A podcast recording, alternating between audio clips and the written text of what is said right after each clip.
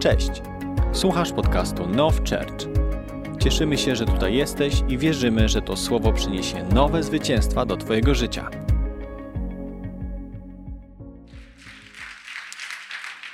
Okej, kochani, dzisiaj, dzisiaj mamy nowy dzień, nowy czas na nowe słowo i cieszę się, że jesteśmy gotowi, zwarci, bo będzie się działo. Jak wielu z Was wierzy, ale naprawdę, bez suchego entuzjazmu, ale jeżeli czujesz w tym entuzjazm, to go okaż. Jak wielu z Was wierzy, że Duch Święty prowadzi nas zawsze do najlepszych miejsc? Petarda. To teraz chciałbym przeczytać z Wami pewien werset. Chciałbym, żebyśmy otworzyli Ewangelię Świętego Mateusza, czwarty rozdział, pierwszy werset. Mateusza 4:1.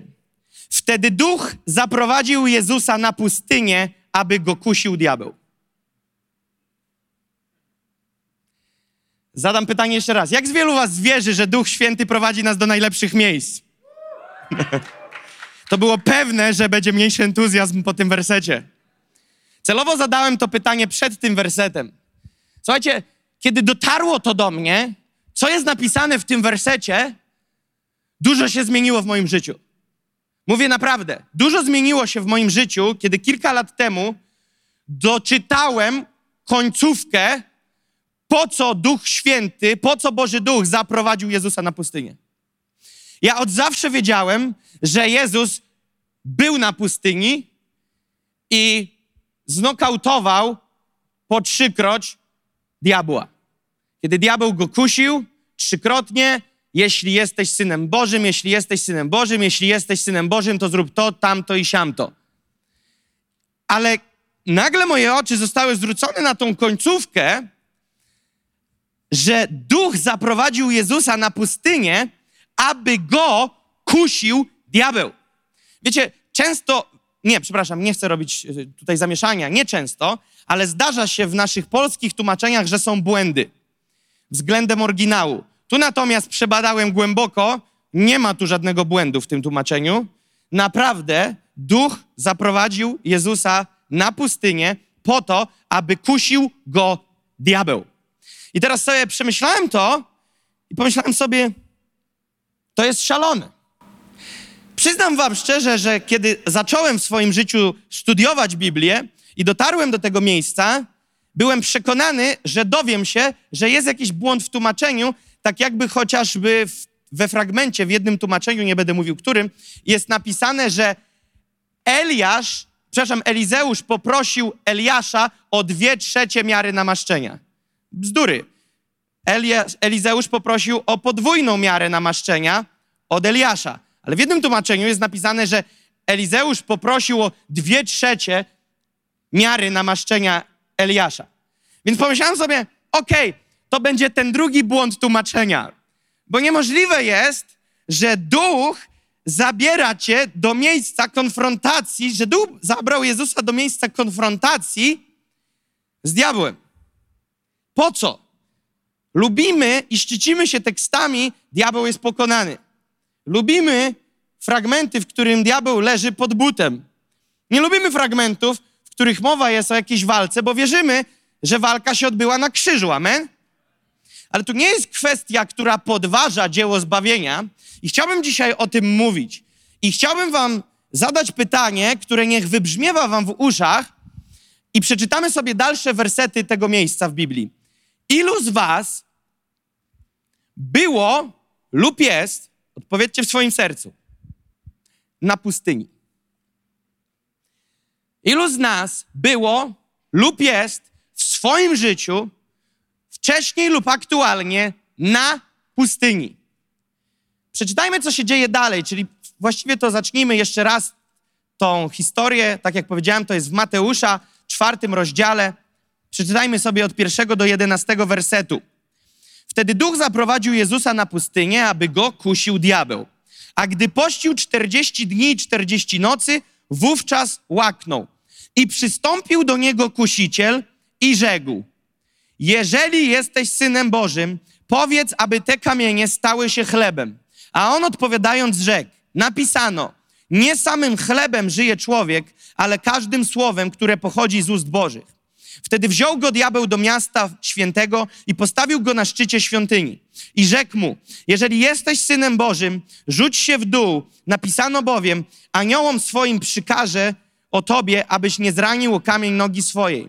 Jezus mu rzekł, napisane jest również, nie będziesz kusił Pana Boga swego. Znowu wziął go diabeł na bardzo wysoką górę i pokazał mu wszystkie królestwa świata oraz chwałę ich. I rzekł mu, to wszystko dam ci, jeśli upadniesz i złożysz mi pokłon. Wtedy rzekł mu Jezus, idź precz szatanie, albowiem napisano, Panu Bogu swemu pokłon oddawać i tylko Jemu służyć będziesz. Wtedy opuścił go diabeł, a aniołowie przystąpili i służyli mu. Ciekawa historia. Słuchajcie, chcę pomóc nam odkryć nasze myśli. Ok? Dlatego, że my często mamy myśli, ale nie rozumiemy, o co tam chodzi. Większość z nas, kiedy przychodzi w miejsce pustyni, gromi to i nie chce się na to zgodzić. Czy byłeś tego świadomy, czy nie byłeś? Od pustyni każdy z Was, każdy z nas, każdy na tej sali ucieka. Pustynia nie jest ziemią opływającą w mleko i miód. My jesteśmy zainteresowani wypełnieniem się obietnic. My lubimy mówić o tym, że za Jordanem już czeka na nas ziemia obiecana, już czeka miód, już czeka mleko, już czekają takie kiście winogron, że we dwóch trzeba było je nieść. Nikt nie lubi pustyni, bo na pustyni nic się nie dzieje oprócz suchego piachu, który wpada ci w usta. Na pustyni nie dzieje się nic innego, jak walka o przetrwanie. Na pustyni nie dzieje się nic innego, jak zmaganie, które chcesz, pragniesz, wołasz, aby się jak najszybciej skończyło. Ale chciałbym dzisiaj zacząć z bardzo wysokiego C i rozwinąć to przez kolejne minuty tego spotkania. Pustynia musi być w Twoim życiu. I to dzisiaj rozwiążę. Rozwiążemy to wspólnie z Duchem Świętym. Pustynia musi mieć miejsce w Twoim i w moim życiu. Dlaczego?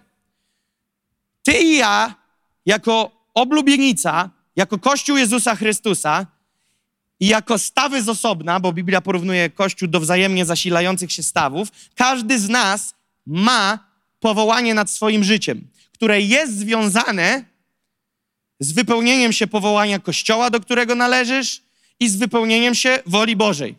Bóg powołuje ludzi, bo taka jest Jego wola i ludzie są narzędziami ku wykonaniu się woli Bożej. Teraz wiecie dobrze, że jest taka terminologia i takie zjawisko duchowe, jak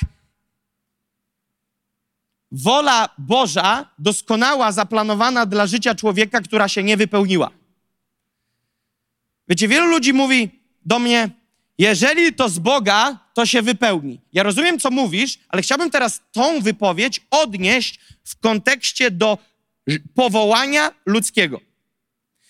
Gdyby Bóg nie dał człowiekowi wolnej woli, tak, sto na sto Boża wola w życiu człowieka by się wypełniła.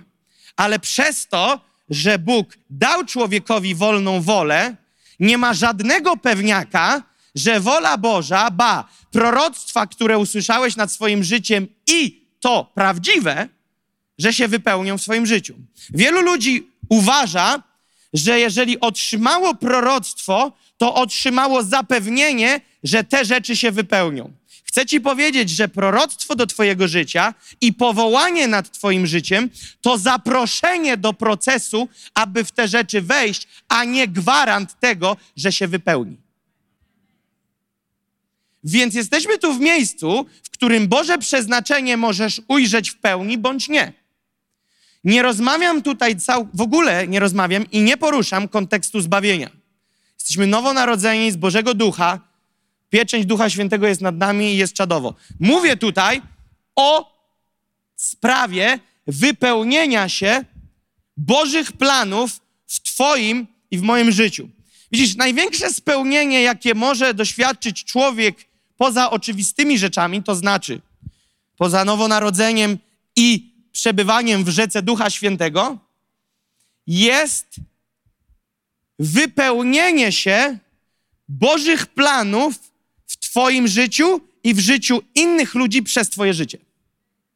To jest największa satysfakcja być w woli Bożej. Wielu ludzi, teraz słuchajcie, to będzie hit, chodzi w Bożej obecności i doświadcza, ale nie chodzi w woli Bożej. Pomyśl o tym.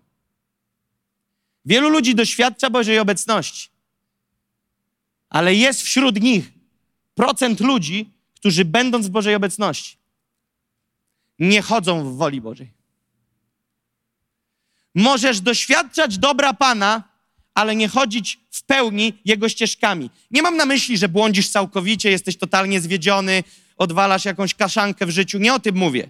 Mówię o tym, że możesz odbierać miłość Bożą w swoim życiu, ale wcale nie brnąć konkretnie do celu i realizować Boże powołanie nad swoim życiem. Boża miłość to jedno, a kroczenie do portu przeznaczenia to rzecz druga. Wielu ludzi, nie rozróżniając tych dwóch tematów, wprowadza sama sobie takie poczucie, że wszystko jest dobrze, bo przecież miałem gęsią skórkę na uwielbieniu. Słuchaj, Boża obecność to jest za darmo, ok? To jest tylko kwestia rozbrojenia sprawy cielesności, która ci przeszkadza. Ale na Bożą obecność się nie zapracowuje, w Bożą obecność się wchodzi.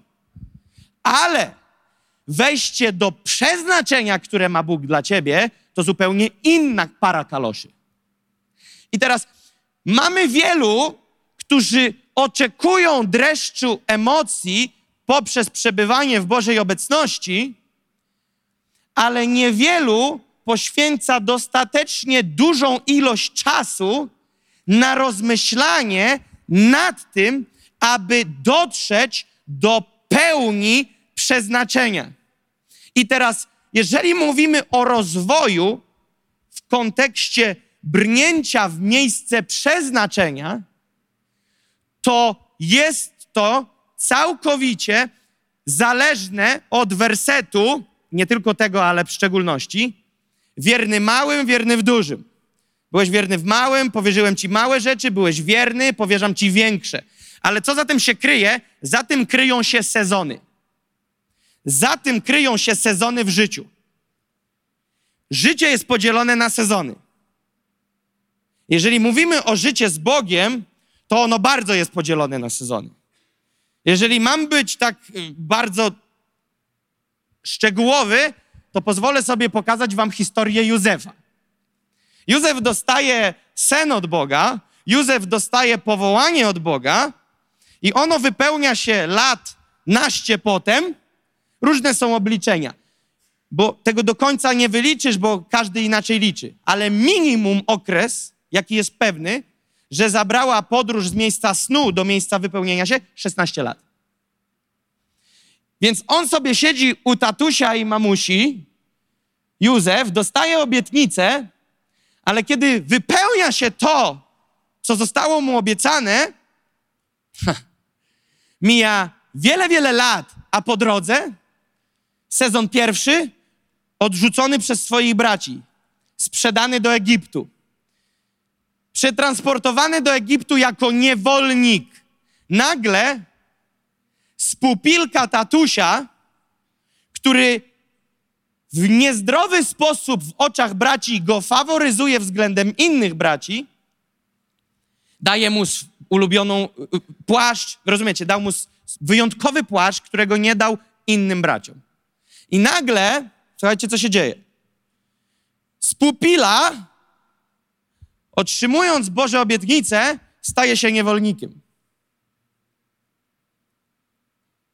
Nagle niewolnik staje się zarządcą domu Potyfara. Nagle niewolnik, który stał się zarządcą Potyfara, staje się więźniem i jest w więzieniu.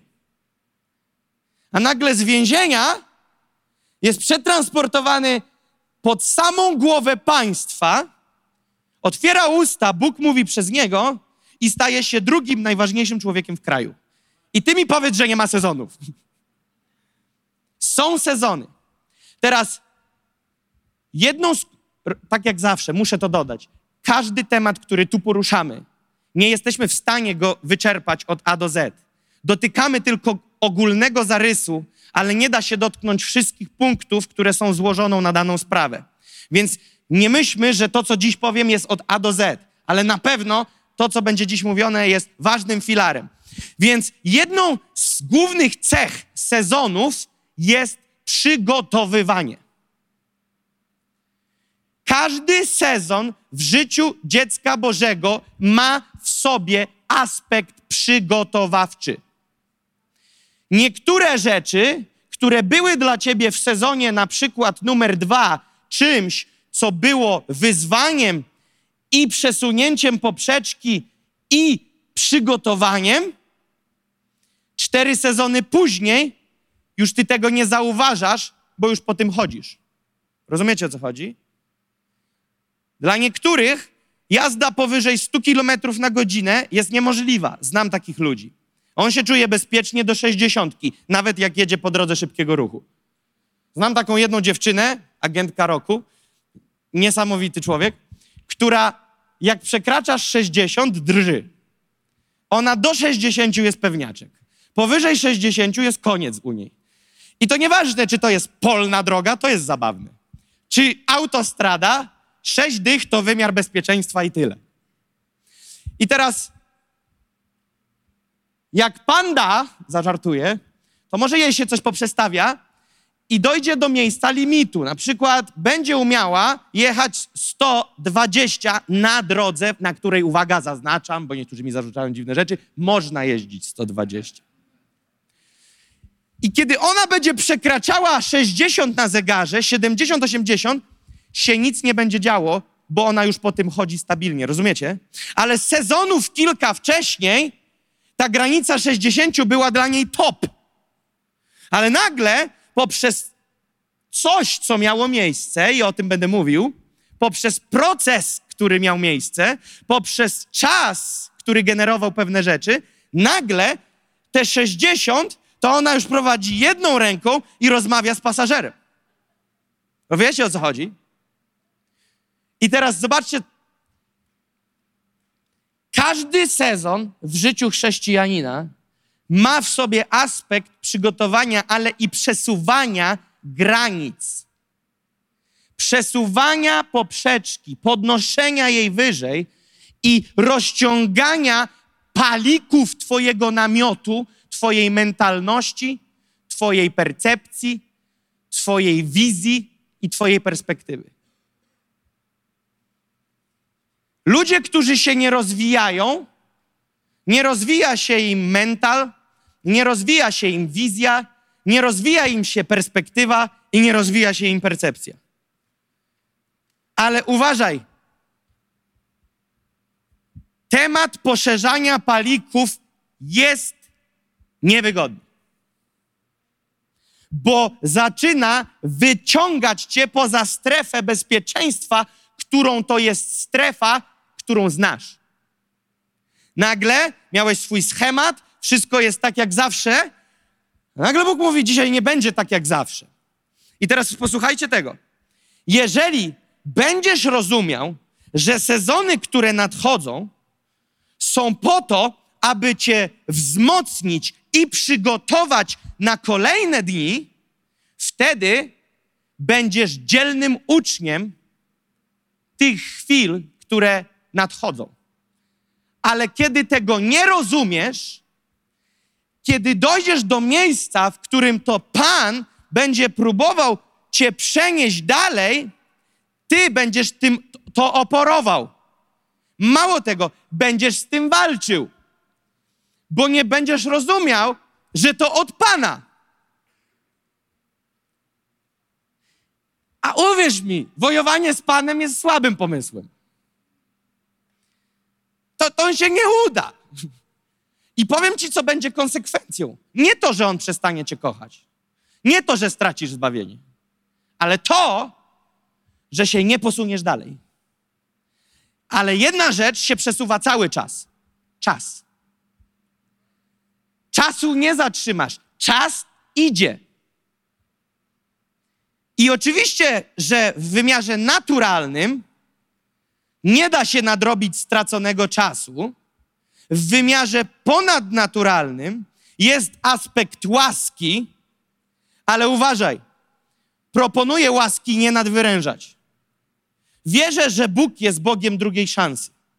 Wierzę to, że to nie jest tak, i z częścią z Was w kościele miałem przywilej rozmawiać o tym.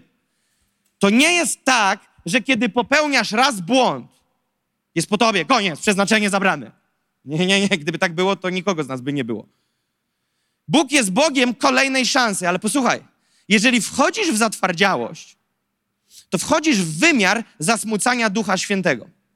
Wchodzisz w wymiar gaszenia Ducha Świętego. Wszystko, co mówię, jest terminologią biblijną. I nagle Duch Święty, który jest dżentelmenem, nazwę to tak w naszym języku, daje sobie spokój z tym, żeby zmuszać cię do zmian. I wtedy następuje bardzo przykry moment, w którym człowiek zaczyna czuć się komfortowo i uważaj, jak nie rozumie, co się stało, to jest bardzo hit. To nagle jego cielesność daje mu fałszywe poczucie pokoju, że wszystko gra. Ale wiesz, co gra? Gra jeden wielki skandal. Bo się wyciąłeś z procesu, bez którego to nie ma mowy o pójściu dalej.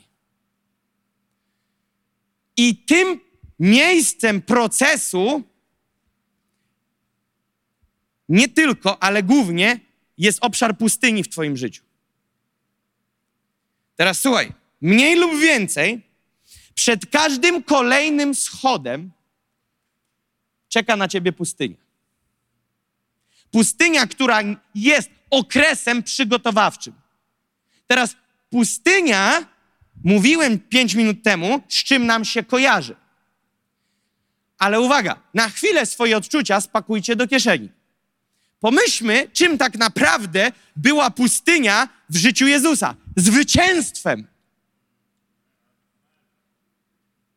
Pustynia była pieczęcią zwycięstwa w życiu Jezusa. Tak, było tam miejsce zmagania, tak, była, był, była tam sprawa tego, że Jezus łaknął. To nie jest łatwy moment. Ale moi drodzy, finalnie diabeł poszedł precz, a Jezus zwyciężył. I teraz kiedy przychodzi sezon pustyni do Twojego życia, to moglibyśmy podzielić, bo ja nie chcę zgeneralizować tej pustyni i zrobić zero-jedynkowo, bo pustynia to jest taki wybitny temat suszy. Proces nie zawsze musi być tak bardzo negatywny, jak sam okres 40 dnia postu, kiedy przychodzi do ciebie diabeł i cię kusi. Bo proces musi być non-stop. 24 na dobę, 7 dni w tygodniu. To jest proste prawo, na to nie trzeba wersetu. Nie ma procesu, nie ma wzrostu. No chyba nie będziecie mi kazali tego tworzyć w Biblii. Bez procesu nie ma rozwoju, bez rozwoju nie ma wzrostu. Proste. Więc kiedy się nie rozwijasz i nie uczestniczysz w procesie rozwoju, nie idziesz dalej, stoisz. No teraz jeszcze kiedyś powiedziałem, że nie ma przestoju. Albo się rozwijasz, albo zawracasz. Albo progresik, albo regresik. Więc zobacz, co się dzieje. Musisz brnąć cały czas w procesie. Tylko teraz sobie zapamiętaj to. Proces jest jak ćwiczenie na siłowni. Rozwijanie się w duchu, sezony, które cię przygotowują, jest jak ćwiczenie na siłowni, które oddziałuje na twój mięsień. Mniej lub więcej ale w ogóle może niektórzy nie wiedzą, co to jest siłownia. Mamy XXI wiek, nie ma na nic czasu, siłownia się ogląda online, i, więc ja tak żartuję, ale na siłowni to jest tak, że jak dobrze potrenujesz, to słuchaj, jakie jest zadanie. Ten mięsień doprowadzić do skraju wyczerpania, ale go nie zaorać. Bo jak wejdziesz w zakwasy, to na zakwasie za długo nie popracujesz w przeciągłym trybie. Musisz znaleźć miejsce, w którym ten mięsień wiesz, gdzie ma swoją granicę. Ja wiem, że mogę się teraz pomylić, bo tutaj jest Marcin, nasz, nasz profesor siłowni, ale jak coś to mnie skorygujesz, tylko fizycznie nie, słownie. I teraz patrzcie, co się dzieje. Wiesz, gdzie jest ta granica tego bezpiecznego miejsca tego mięśnia i przygotowujesz na ten mięsień taki trening, który to przesunie ci możliwości tego mięśnia. Musisz to niestety przypłacić bólem. Rozwój mięśni musisz przypłacić bólem. Musisz. Wiem, bo nie chodzę, ale chodziłem na siłownię. I będę chodził. Postanowienie na nowy rok. Amen. Ale słuchajcie, jak ja wejdę w lutym tak, to będę musiał nosić ten mikrofon, bo tego nie dam rady tutaj trzymać, bo mi się nie zegnie. W takim będę chodził. A wodę będę ze słomki pił, bo nie dam rady zbliżyć. Tak. Okej, okay, słuchajcie. I teraz, kiedy się rozwijasz w duchu, to musi być w pewien sposób wyzwanie dla Twojej cielesności i wyzwanie dla Twojej strefy komfortu. Jeżeli Ty mówisz, że jesteś w procesie, jesteś w przemianie i nie ma u Ciebie naruszonej strefy komfortu i cielesność się ma tak, jak miała, to ja Ci mówię, że Ty sobie wkręciłeś w sezon rozwoju. Go nie ma. Dlatego, że sezon rozwoju ma w sobie ubijanie pewnych rzeczy. Tłuczenie, bicie pewnych nawyków. Zabijanie Twoich nawyków, które są naciągnięte z grzesznej natury, z cielesności. Ale Ty jesteś nowym człowiekiem, ale Twoja cielesność jest w ciągłym procesie i ona będzie kwiczeć. Jak wielki jest jej kwik, taki jest proces. Nie ma kwiku, nie ma rozwoju. Musi boleć, ok? Ale słuchaj, to jest akurat strefa, która zachęcam was, żeby ją bolało zawsze. Cielesności się nie pucuje.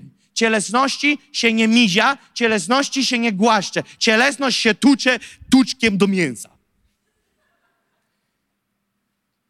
Kiedy mówię o cielesności, to wierzę, że wiecie, o czym mówię.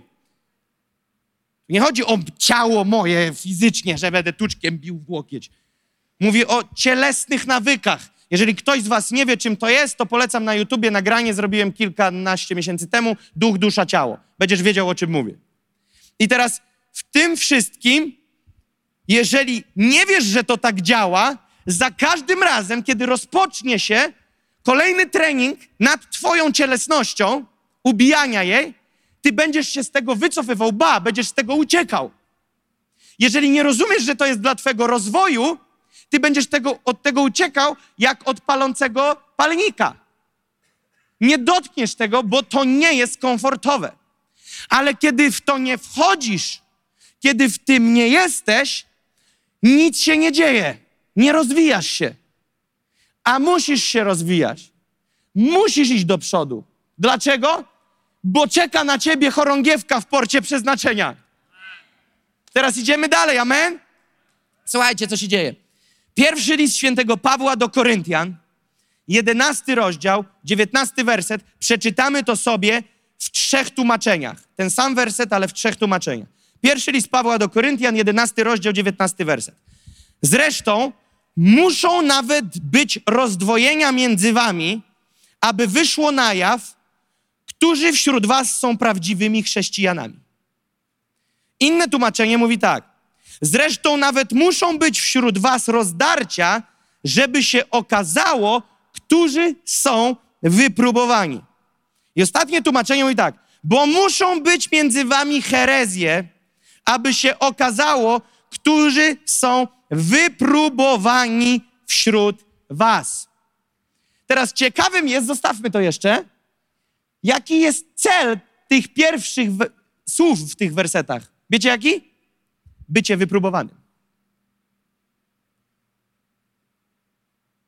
Tu wyznacza nam ten werset to, co Pan ma dla nas przygotowane. On chce, abyśmy byli wypróbowani. Ku temu używa narzędzi, w którym mówi: Ba, to nie jest tak, że będą, ale się od nich odcinajmy. Muszą być między wami rozdwojenia, muszą być między wami herezje, muszą być między wami rozdarcia. Teraz posłuchaj. Muszą. Muszą być herezje, rozdarcia, zadymki, po to, aby wyszło, co jest w worku. Teraz uwaga. Kiedy nie podgrzewasz złota, nie wiesz, czy to najczystsza próba. Ale kiedy podgrzejesz to złoto, że ono jest przetapiane i je będziesz gotował w najwyższej temperaturze tam możliwej dla tego złota, nie pamiętam jaka ona jest, wtedy to cokolwiek zostało z, z nieczystych rzeczy w tym złocie, wyjdzie na powierzchnię. Tak wydobywa się najczystszą próbę złota. I wtedy z tego, co buzuje i wypływa na samą górę, to jest tylko i wyłącznie zanieczyszczenia. Wtedy je zabierasz i zostaje czysta jak łza próba złota. Bez podgrzania nie ma tej akcji. Bez sytuacji, które są elektryczne w Twoim życiu, nie wiesz, co w Tobie siedzi. Muszą być u Ciebie w życiu sytuacje, które sprawiają, że się robi gorąco, bo wtedy pod tą temperaturą wychodzi, co wychodzi. A dlaczego musi wyjść? Bo Bóg chce, abyśmy uczestniczyli w ciągłym procesie zmiany, dlatego że jeżeli zostawisz te czarne brudy, które powinny wypłynąć na powierzchnię i powinieneś je zagarnąć, jeżeli je zostawisz, one będą dla ciebie kotwicą, która cię zneutralizuje i nie pozwoli ci pójść dalej. Na pewnych poziomach pewne brudy nie przeszkadzają, aby iść dalej. Ale im dalej chcesz iść, im wyżej chcesz brnąć, im głębiej chcesz zejść, im bardziej chcesz być użyty, tym mniej brudu musi być w tobie. I teraz zobaczcie, to teraz odpowiedzcie sobie. Jak wiedzieć, co we mnie jest? No to już ci Bóg pokaże. Teraz, więc skąd biorą się? Teraz będzie hit. Trudne pytanie. Skąd biorą się trudne chwile w moim życiu? Głębokie pytanie i nie mogę odpowiedzieć zero-jedynkowo, ale w tym obszarze powiem tak: Bóg do nich dopuszcza. To jest bardzo ważne, co mówię. To nie Bóg je aranżuje, ale Bóg dopuszcza do nich. Wiem, że stąpam po cienkim lodzie, bo są tematy głęboko doktrynalne, ale musisz mi wierzyć, że Bóg dopuszcza do pewnych sytuacji po to, aby w tych sytuacjach ty byś mógł być wypróbowany. Ja myślę, że w sercu Ojca nie jest, nie było, aby Jezus zmagał się z diabłem na pustyni. Ale Ojciec dopuścił do tej sytuacji. Myślę, że sercem Ojca nie było, aby patrzeć na Jezusa, który umiera na krzyżu. Rozumiecie? Ale ze względu na całokształt, i chyba wiecie jaki, musiało być, co było. Oczywiście Jezusa wola w tym też była. I teraz, kiedy ty chcesz się rozwijać, ale bez sytuacji, których mówi tutaj Paweł w liście do Koryntian, to ty mówisz tak. Chcę, żeby mi rosły y, mięśnie, chcę być kulturystą, ale tak diety nie zmienia, z domku nie wyjdę. Co ty mówisz w ogóle? To ty, czyli ty nie chcesz się rozwinąć, ty nie chcesz być kulturystą, ty nie chcesz mieć ładnej sylwetki. No ale, no a, a tak by nie można było, żeby tak trener personalny tak do mnie przyszedł ja mu zrobię wtedy herbatkę, usiądziemy, pogadamy. Nie, to ty nie chcesz być kulturystą, ty chcesz pogadać z kulturystą. I wielu ludzi mówi tak: Boże, czyń co tylko chcesz. Oczywiście nie naruszając mojej strefy bezpieczeństwa, komfortu i cielesności. Ale rób to, co zrobić możesz tylko ty. To Bóg tak patrzy na aniołów i mówi, ale jaja, co? Idź, ale nie idź. Rób, ale nie rób. Przeprowadź proces, ale nie przeprowadzaj. Muszą być sytuacje w Twoim życiu, które podgrzewają po to, abyś wiedział, co z nich wyłazi. Teraz posłuchaj. Kiedy dowiedziałeś się, kiedy dowiedziałaś się, że jest w tobie złość? Przypomnij sobie. Kiedy dowiedziałaś się, że jest. Aha, ja jeszcze może dopowiem. Bo nawet jak ta złość wychodzi, to chrześcijanie mówią: To nie ja, to moja cielesność. A! Ja rozumiem, co masz na myśli, ale nie bądź takim spryciarzem. Nie idź w tą flankę. Bo teraz co? Jeżeli pójdziesz za tym zbyt głęboko, to będziesz leciał po bandzie, ale mówi, to nie ja, to mój stary grzeszny człowiek. Tak samo powiedz na ulicy, jak cię policja zatrzyma. Że było 50, jechałeś 90 i powiedz, ale to nie ja, to mój stary człowiek. A jak stary człowiek, to przepraszam. To proszę mu przekazać, żeby tak nie jeździł. Pewnie, aczkolwiek będzie to trudne, bo ja nie mam z nim kontaktu. Rozumiecie? Dobre. To jest dobre. Ciekawy patent. Szósty list do Herezjan. Teraz dalej. Złapaliście tych Herezjan? Tak? Jesteście. Okej. Okay. I teraz zobaczcie. Może pójdziemy dalej, bo już dwie osoby na sali, ja widzę wszystko, spojrzały na zegarek. Więc, więc idę dalej. Tak tylko powiem, że pierwsze spojrzenie nie było teraz, bo może myślisz, kurczę, spojrzałem pięć minut temu, nie zauważył. To było pięć minut temu. List świętego Pawła do Rzymian, piąty rozdział, trzeci i czwarty werset. Patrzcie na to, co tu będzie. List do Rzymian, piąty rozdział, trzeci i czwarty werset. Chlubimy się też z ucisków, wiedząc, że ucisk wywołuje cierpliwość, a cierpliwość doświadczenie, doświadczenie zaś nadzieję. Niech to tutaj zostanie.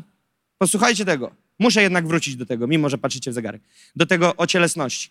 Teraz przypomnij sobie, kiedy wybuchłaś złością.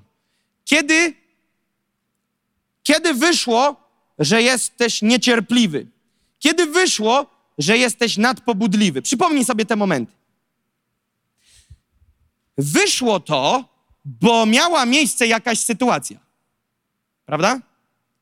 Teraz, kiedy nie wiesz, że jesteś niecierpliwy, niecierpliwy brzmi nie tak źle, narwany gorzej, prawda? Więc kiedy wychodzi, że jesteś narwany, nieokrzesany, dziki dzik, to będziesz nad tym pracować dopiero, kiedy to zrozumiesz, że tak jest. Pod warsztat i operację poddasz to, co wiesz, że nie działa. Kiedy nie wiesz, że coś nie działa, żyjesz w iluzji i wcale nie poddajesz tego pod warsztat. Często ludzie mogliby, mówię tutaj czysto o, na, o klimatach szpitalnych, zostać wyleczeni z czegoś, gdyby przyszli z pewną dolegliwością dużo wcześniej. Nie wiedzieli, że w nich coś się tam je, dzieje, zignorowali to, mogli to zrobić 10 lat wcześniej, ale później pan doktor mówi: Teraz to już nic nie zrobimy. Już jest za późno. Gdybyś się ogarnął 10 lat temu, to byłoby lepiej. I nie przyszedł ten ktoś, bo nie wiedział, że to ma. Nagle, jak dowiadują się ludzie, którzy są chorzy, że coś tam nie działało? Pobolewa mnie ciągle w tym i w tamtym miejscu. Kuje mnie tu i tam.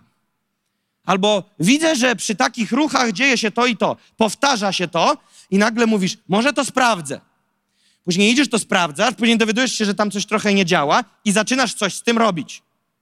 Teraz, kiedy nie wiesz, że masz problemy z agresją, brakiem cierpliwości, cielesnymi klimatami, to nad tym nie pracujesz. Kiedy mówię nie pracujesz, dodam na marginesie, to nie chodzi o to, że ty się teraz polepszasz, tylko idziesz na warsztat do Ducha Świętego i On cię kręci. Rozumiecie, o co chodzi? I teraz, kiedy nie rozumiesz, co nie działa, żyjesz w iluzji, że działa. Ale to, co nie działa, paraliżuje cię przed tym, co jest przed tobą. I nie możesz przejść. To zamyka ci drzwi. Bo ta amatorszczyzna, z którą się nie rozbroiłeś, nie przejdzie poziom dalej. Mało tego, że cię nie przepuści, to nawet gdybyś to przemycił, cię sparaliżuje na kolejnym poziomie.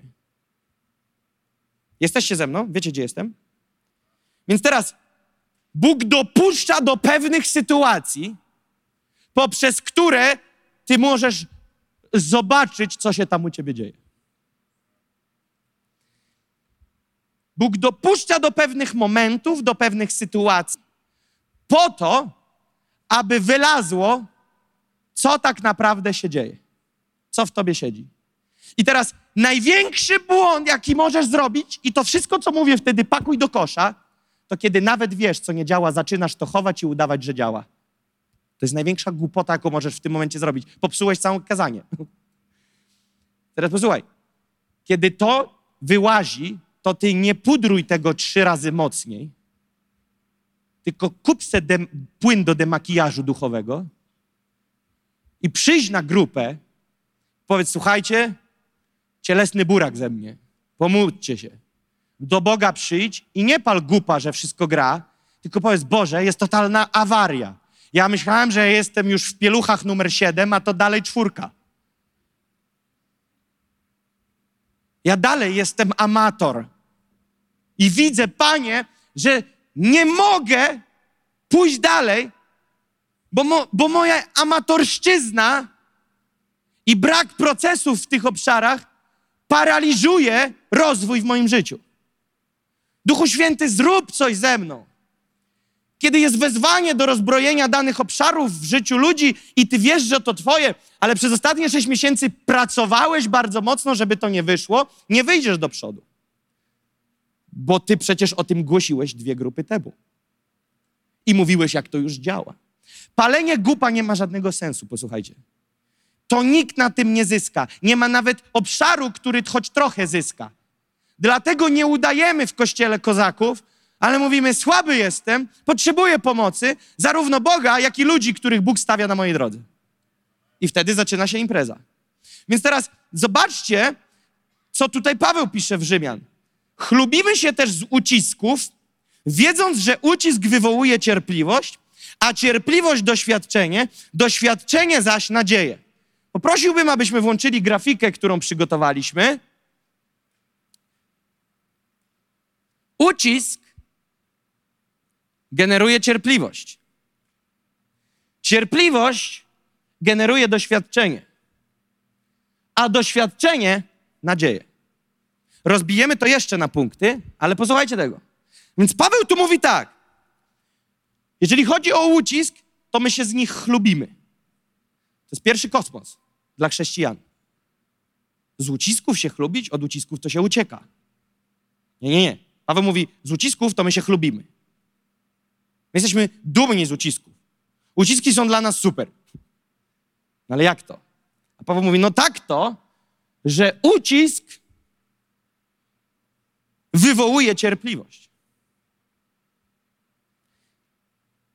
Może masz problem z cierpliwością w swoim życiu, to już wiesz, co pominąłeś w swoim życiu. Ucisk. Wiesz, dlaczego pominąłeś ucisk? Bo nie lubisz, jak jest niewygodnie. Więc uciekasz od wszystkich sytuacji i sposobności, w których jest ci niewygodnie. Więc ucisk wywołuje cierpliwość, ale cierpliwość przynosi coś, co wielu chciałoby kupić.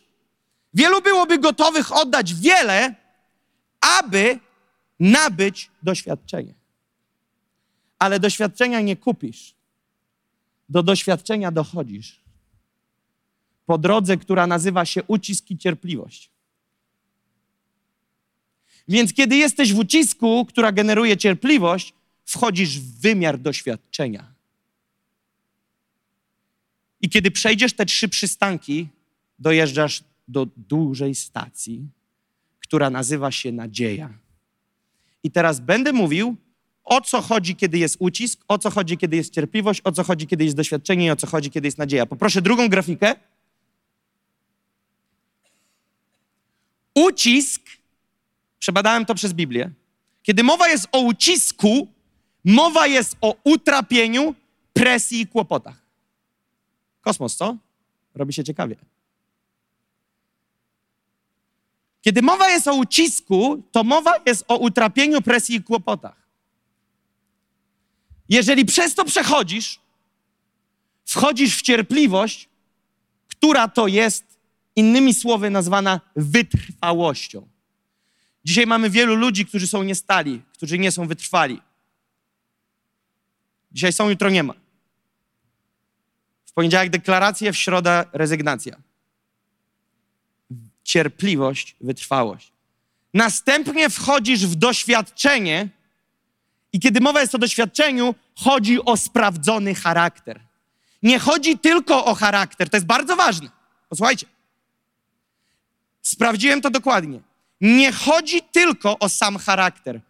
Chodzi o sprawdzony charakter. Teraz pomyśl sobie, jak niewielu z nas nawet tu jest.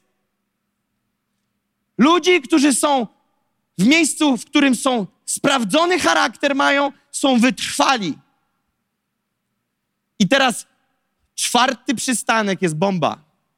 Nadzieja w kontekście pewność i ugruntowanie w Bożych obietnicach.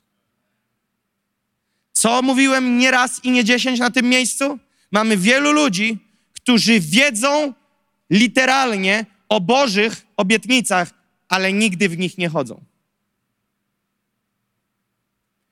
Dlatego, że ucisk wywołuje cierpliwość, cierpliwość doświadczenie, a doświadczenie nadzieję. A więc jeżeli chcesz przez ten proces przejść, to kiedy napotkasz na sezon, w którym masz utrapienie, presję i kłopoty, moje pytanie jest, co zrobisz? Co zrobisz? Bo większość się wycofa. Większość będzie gromić diabła. Idź precz, szatanie. A aniołowie mówią, dobra, to pakujemy się z procesem. Teraz wiem, co się rodzi i muszę odbić ping-ponga w drugą stronę, bo zaczynacie iść w złą stronę myśląc. Nie myślcie, że droga z Panem to wieczne siniaki i krwawienie. Bo chcę wam powiedzieć, że jeżeli miałbym zilustrować moje sześć lat drogi z Panem, to jest ten kawał ciekawej przygody, w której pierwsza tabelka od góry jest non-stop. W pakiecie dostałeś gratisa. Ale powiem wam szczerze, że modliłem się już nie raz i nie pięć. Boże, dlaczego ty do tego dopuszczasz? A Bóg mówi, bo trzyma cię to w rozwoju. Utrzymuje cię to w rozwoju. Teraz uważaj. Kiedy nie rozumiesz jeszcze jednej ważnej rzeczy, się w tym pogubisz. Bo w tych stacjach i w tym procesie nie jesteś sam. To jest bardzo ważne. W utrapieniu, presji, kłopotach, które rodzą wytrwałość, sprawdzony charakter, nie jesteś tam sam i nie walczysz własnymi siłami ale kiedy przełączasz się, dlatego wymaga to ogromnego skupienia, kiedy przełączasz się na to, ja i ta sytuacja, no to po tobie. Bo to nie jesteś ty i ta sytuacja, tylko to jest warownia. Naprzeciwko stanąłeś ty, ale ty stoisz w cieniu wszechmocnego i masz Pana zastępów, który dał ci zastępy i moc Ducha Bożego, z którym możesz przejść po tym.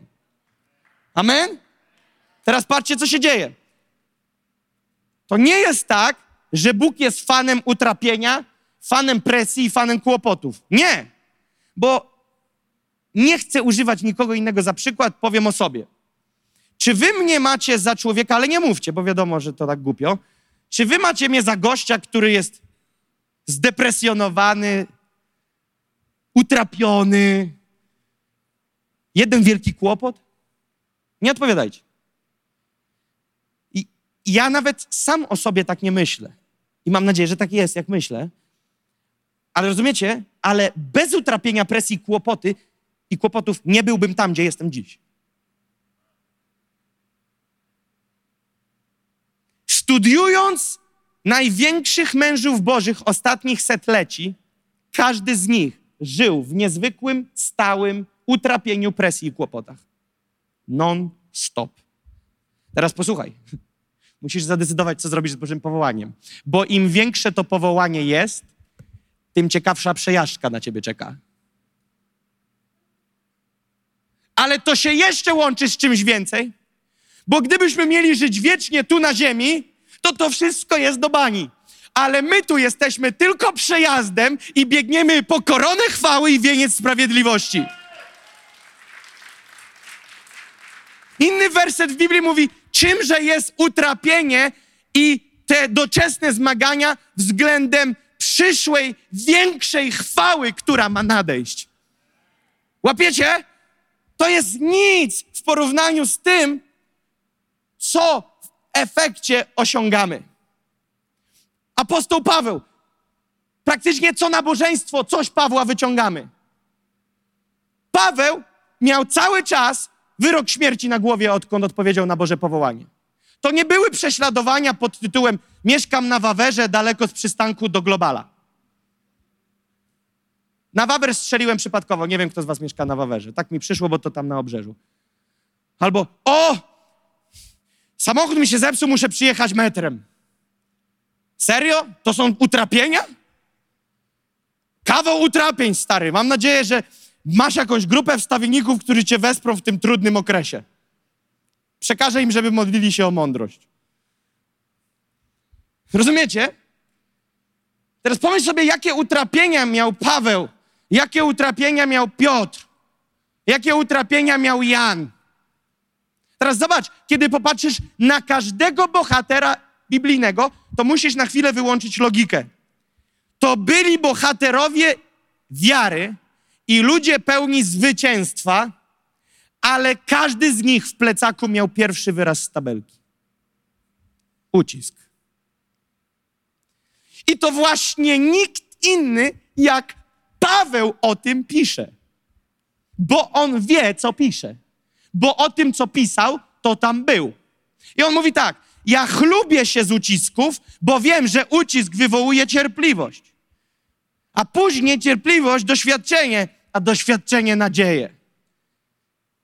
I wiesz co? Dlatego, że trwał w tych procesach, dlatego, że szedł przez te rzeczy, tylko i wyłącznie dlatego mógł powiedzieć na koniec życia: Wiarę zachowałem, biegu dokonałem i dobry bój stoczyłem.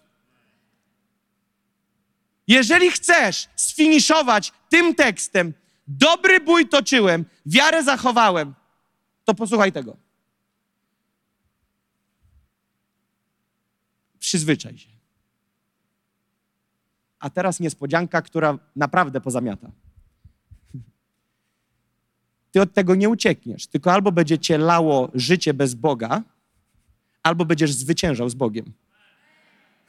Od ucisku nie ma opcji uciec.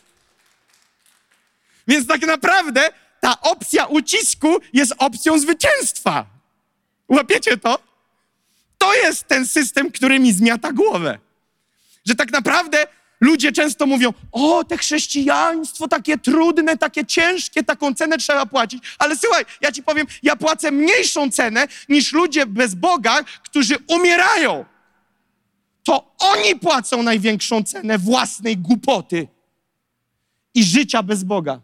Więc tak naprawdę, kiedy wybierasz Boże jarzmo, to, on, to Biblia mówi, ono jest lekkie i przyjemne.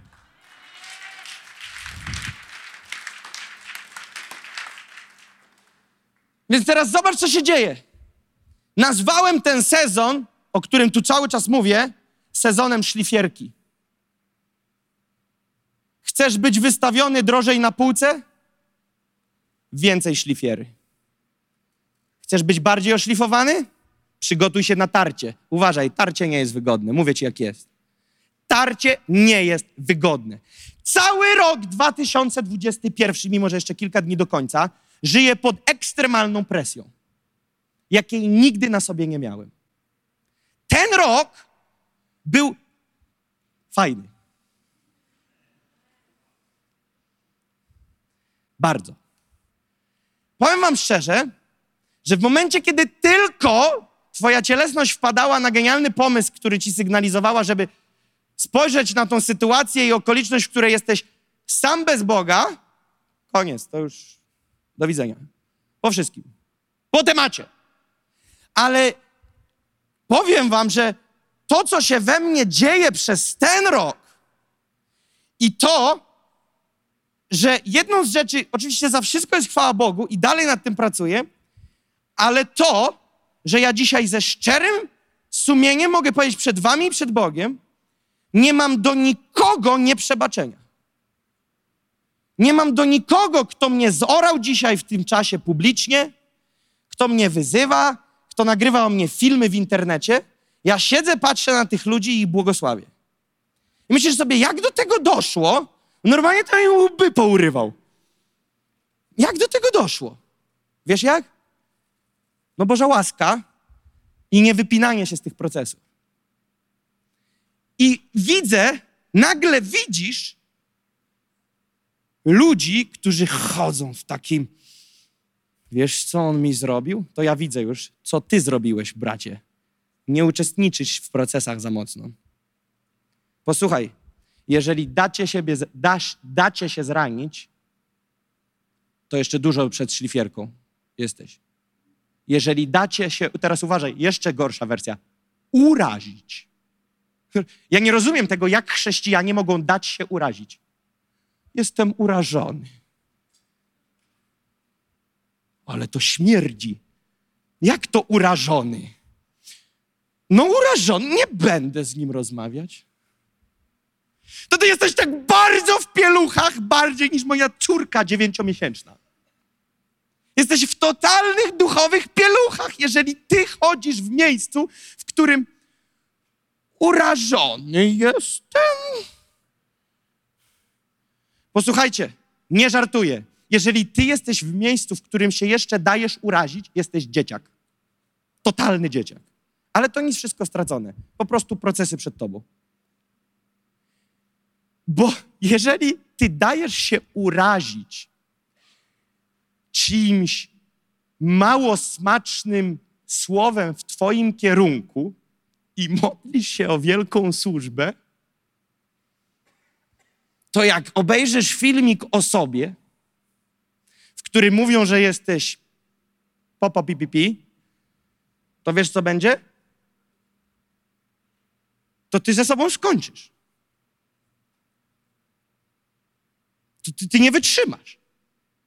Albo jak ktoś ci przyjdzie, wpadł tu jeden gościu raz na salę i wysyłał mi groźby przez rok, że mnie ubije, zabije i tak, prawdziwe groźby. I wpadł tu raz na nabożeństwo. Władował się tam za tą kurtynę, dorwał mnie jeden na jeden, no i powiedział mi, co myśli. A ja w tym wszystkim mówię, czy we mnie jeszcze siedzi jakaś cielesność w tej chwili? Kiedy wyszedł, czy ze spoczynkowego 80 jest 85? Jeżeli tak, to niedobrze. To powinno w ogóle nie mieć na mnie wpływu. Powinienem być niedotknięcia. Jeżeli jeden pionek wpada i może mnie zrazić, to ja nie jestem gotowy. Rozumiecie? To jestem amator. Więc sobie mówię, było to 85 czy nie? Chyba sobie muszę kupić sportester, tętnomierz, żeby wiedzieć, czy, czy rośnie, czy nie. Nie mogę. Albo ktoś coś ci powie niego wygodnego i ty... Co to jest? O to właśnie, o to... Co ci tu rośnie w tym momencie? Co to jest? Duchowa nadwaga cielesności.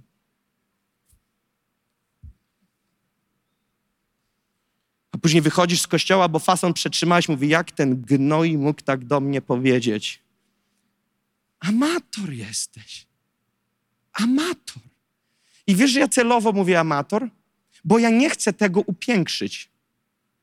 Bo jak ja ci powiem, wiesz, nic się nie dzieje, po prostu popracuj nad tym, to da ci to furtkę, żeby się z tym przemycać. Posłuchaj, to jest amatorszczyzna. I ty musisz temu wydać wojnę i powiedzieć: Boże, i to jest odważna modlitwa, złam mnie. I to jest termin, nad którym będziemy się pochylać w 2022. Złam mnie. Zmiel mnie. Bo jeżeli wrzucasz do mielarki cokolwiek, żadna kość niezłamana się nie ostanie. Jeżeli nie jesteś zmielony, to dacie, siebie, to dacie się jeszcze połamać. A ty musisz być elastyczny. Nie możesz mieć żadnej sztywnej kości w swoim charakterze, która będzie neutralizować wyścig do portu przeznaczenia. Kiedy nie chcesz wejść w procesy, wszystkich ludzi, którzy staną na Twojej drodze, przejedziesz, rozjedziesz ich. A teraz wymiar levelu pro. Gotowi? Dopiero teraz, po tym kazaniu, posłuchaj tego, połącz to z aspektem błogosławienia swoich wrogów. Uj, uj, uj. Patrz, jaki wymiar. Nagle ci, których chciałeś zamordować gołymi rękami, mówisz: Panie, dziękuję Ci. Ja błogosławię tych ludzi. Wtedy jesteś fighter.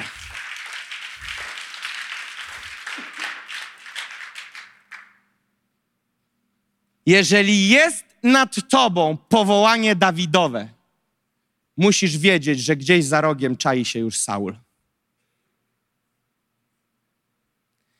Jeżeli jest nad tobą powołanie Dawidowe, musisz to rozumieć, że Saul będzie twoim towarzyszem przez najbliższe kilkanaście, jak nie dziesiąt lat. Jeżeli nie ma Saula, nie ma powołania Dawidowego. Teraz im większy Saul, tym większe Dawidowe namaszczenie. Jeżeli nie masz opozycji, to albo stworzyłeś wirtualną rzeczywistość, pod której udziałem uciekasz i pięknie slalomem jeździsz, uciekając od sytuacji, które są niewygodne. Nie chcę powiedzieć, abyś modlił się o trudne sytuacje. Nie chcę powiedzieć, abyś szukał trudnych sytuacji. Nie chcę powiedzieć, abyś wpadł w jakieś chore myślenie, w którym niech mnie leją. Nie, nie, nie. Chcę powiedzieć, szukaj Pana i Jego woli, a pustynia już na ciebie czeka. A pustynia już na ciebie czeka.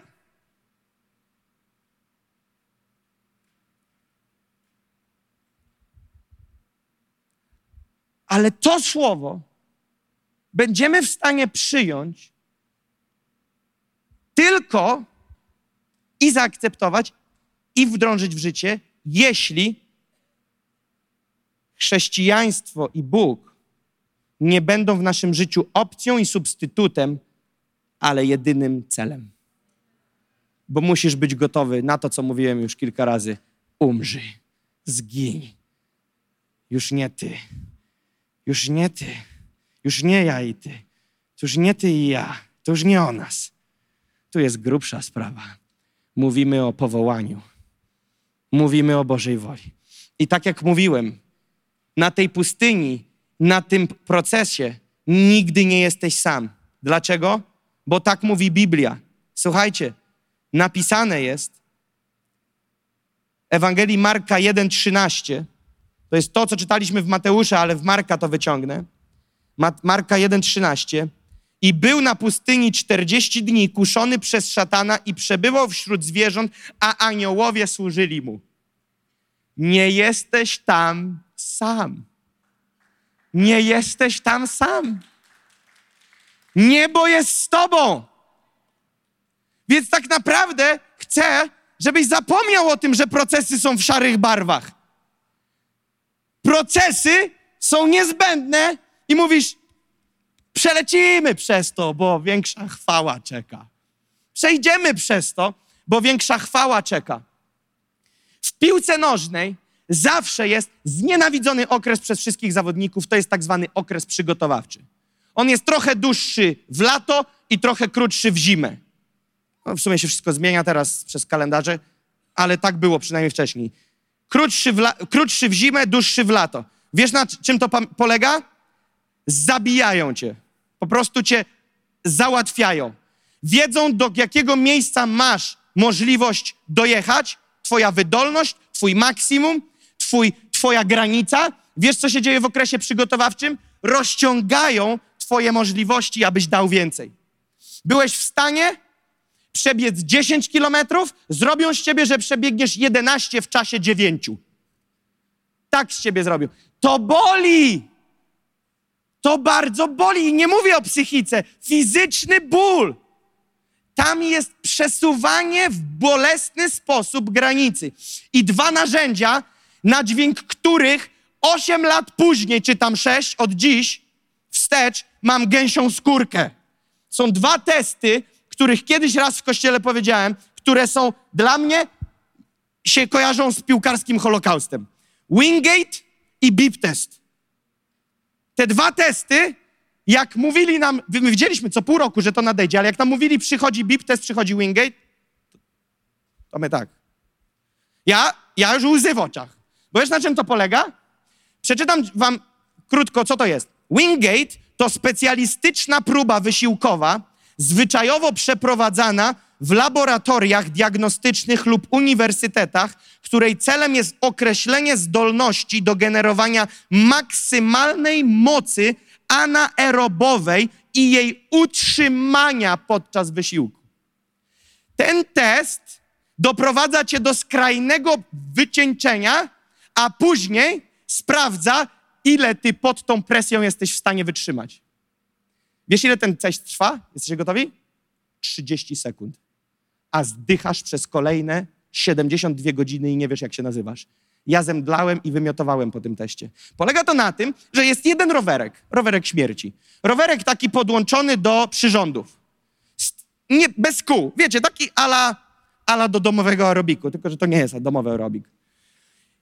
Oni ci patrzą, twoją tkankę mięśniową, tłuszczową, twoją wagę, wzrost, liczą, jakie obciążenie ci nałożyć i komputerowo tam wstukują i na te pedały nałożone jest obciążenie. Takie, że wiecie, znacie temat przerzutek, tak? Jak włączysz 1.1, to chodzi tak, prawda? A jak włączysz 7.3, to tak. I wiesz, że z 7.3 niełatwo się startuje. Wiecie, o czym mówię na przerzutkach? Jak włączysz te najcięższe przerzutki, to jest ciężko wystartować, bo rower tak startuje i ty musisz całym ciężarem na to nadepnąć. I teraz oni ci liczą tak, że te pedały są ledwo do ruszenia.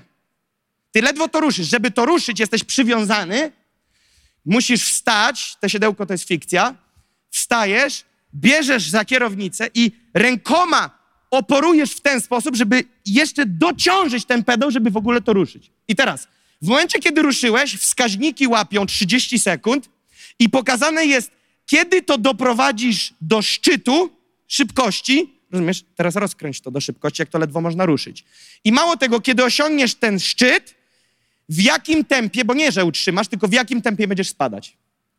Czyli trrr, trrr. I 30 sekund się kończy i ty masz odjazd, mdlejesz, na zielono podłoga i cię ściągają, odpinają. 72 godziny później ty, jak wychodzisz z mieszkania, to dalej nie wiesz o co chodzi.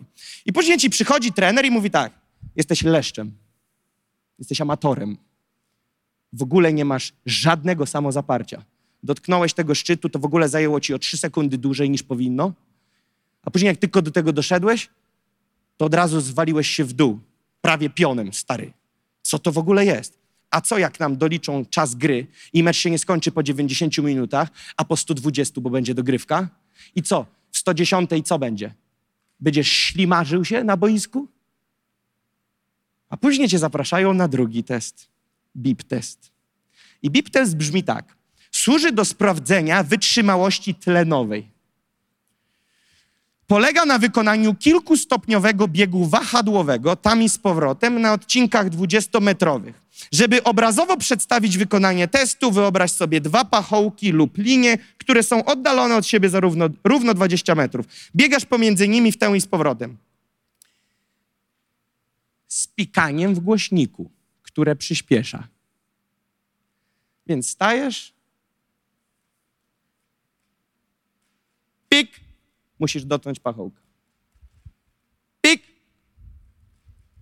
pik, zaczyna przyspieszać, a 20 metrów się nie skraca.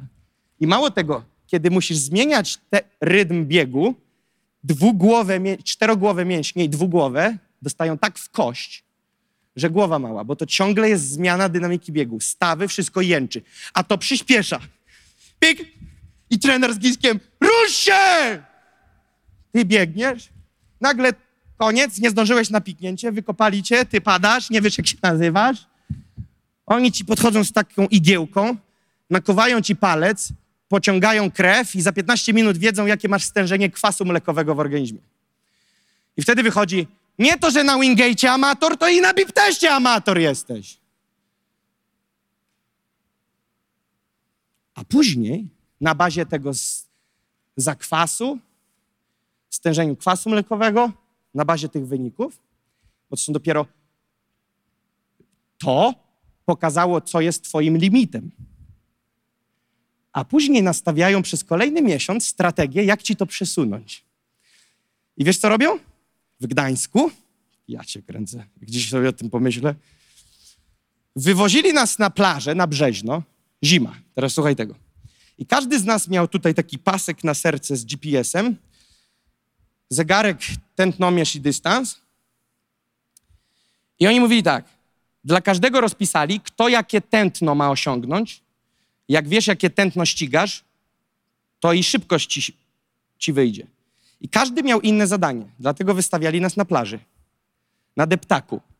Na przykład my na początku Gdańska, czyli jest Gdańsk, Sopot, Gdynia, wystawiali nas i masz na zegarku, że masz osiągnąć 165 i biec 45 minut na 165. Teraz uważaj. Wszystko jest synchronizowane do komputera sztabu szkoleniowego, który siedzi w ciepłym busie.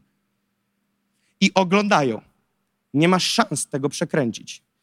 I teraz biegniesz, Sopot, Gdynia, dobiegasz do, Gdy, do Gdyni, wracasz. Nie pamiętam ile czasu, po, pokazuję te liczby z czasem przykładowo, bo nie pamiętam ile czasu, ale tętno było zbliżone do tego, co mówię. Dobiegasz, wracasz i na przykład ci mówią, dobrze, trzy dni później zwiększają. Masz wejść na tętno 175 i biec o 10 minut dłużej. Przesuwają ci granice twoich możliwości. I później wychodzisz na mecz i wiesz, co decyduje o zwycięstwie? Ostatnie 10 minut. Przez pierwszy początek wszyscy kozaki, ale na końcu dział ślimaków odpada, a profesjonaliści walą klina i knockout na same ostatnie 5 minut. Nieważne jak zacząłeś. Biblia mówi o dokończeniu wyścigu. Biblia mówi o dokończeniu wyścigu. Jeżeli chcesz dociągnąć ten wyścig do końca, posłuchaj, musisz się rozciągnąć, musisz się rozwijać, musisz współpracować z Bożym Duchem, który cię prowadzi. I dotknę ostatniego obszaru, nie jest tak źle. Posłuchajcie tego. Przypowieści Salomona 25, 12. Jeszcze chwilę nie otwierajmy, poczekajmy, ale wy już sobie otwórzcie. Przypowieści Salomona 25 jednym z niezbędnych elementów w Twoim życiu ku uciskowi, tej pierwszej sprawie, ucisk, to są ludzie, których Bóg Ci postawi. Którzy ben, będą takim trenerem, którego Ci Bóg da, który będzie Ci ciągle mówił: 150 to tętno za mało, zrób 160. Wiesz skąd to wiem? Bo jest to napisane w Biblii. Posłuchaj tego. Przypowieści Salomona 25, 12 złotym kolczykiem i klejnotem ze złota jest dla ucha, które słucha, ten, kto mądrze napomina. Czyli jeżeli ty jesteś uchem, to złotą biżuterią jest dla ciebie ten, kto cię mądrze napomina. Pytanie, czy ty masz w swoim życiu biżuterię? Wielu ludzi próbuje pominąć aspekt złotej biżuterii i iść do przodu, jak to mówią, duch mnie prowadzi. Wiesz co, jaki jest problem? Później to już jest legion tych duchów. Później to już jest cała gama duchów. Mają różne głosy, różne barwy, się już norm, inaczej wyglądać zaczynają, a ty coraz bardziej się staczasz. Widzisz, bo Bóg stworzył model, w którym daje ci i mi ludzi, którzy są tymi w porządku Bożym, którzy nie, że w bonusie cię będą napominać, ale ty w parze w życiu chrześcijańskim powinieneś mieć człowieka, który cię napomina. Ale teraz jakie jest porównanie? Złotym klejnotem dla ucha, które słucha, które słucha, bo to też jest rzecz ważne, jest ten, kto mądrze napomina. Wydaje mi się, że jeżeli mówimy o kobiecie, która jest przygotowana na wesele, zobaczymy w jej uszach prawdopodobnie biżuterię. Teraz pytanie, czy odnaleźliśmy tych ludzi, którzy są Bożymi narzędziami i przygotowują nas na wesele baranka?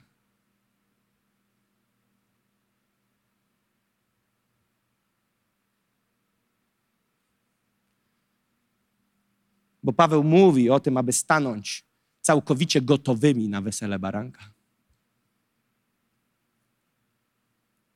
Ja chcę być oblubienica, której nie zabrakło welonu i której nie zabrakło biżuterii. Jak przyjdzie czas wesela. A nie stać jak ciamajda i mówić jak te panny bez oliwy, nie zdążyłam. Skończyła się oliwa. Więc pytanie, czy jesteś gołym uchem? Czy może pięknie błyszczysz z powodu tego, że dopuściłeś do swojego życia kogoś, kto jest złotym klejnotem, napominając cię mądrze. Wiesz, jaki najczęstszy błąd robimy w naszym życiu? Wyganiamy klejnoty, bo myślimy, że one nam przeszkadzają. Są tak zwane upierdliwe. Ciągle coś ode mnie chcą. Ciągle do mnie dzwonią. Nie przyjdziesz na grupę, już zapytają dlaczego. Słuchaj, jak ci się nie podoba, to powiedz, słuchaj, klejnot, ja chcę być goła i wesoła. Precz. Taką mam wolę i będę se chodzić z gołym uchem. Bo ani nie chcę słuchać, ani nie chcę błyszczeć, ani nie chcę być przygotowany. Po prostu chcę se żyć i daj ty mnie święty spokój. No, święty on nie będzie, ale, ale coś tam będzie, no. Teraz zobacz. Chcesz błyszczeć? Dopuść do siebie ludzi, którzy ci w tym pomogą ale ludzi, którzy nie będą mówić, o jak ty pięknie błyszczysz, tylko którzy będą cię ciągle. O, a moje pytanie jest, czy ktoś tu chce być w ogóle klejnotem?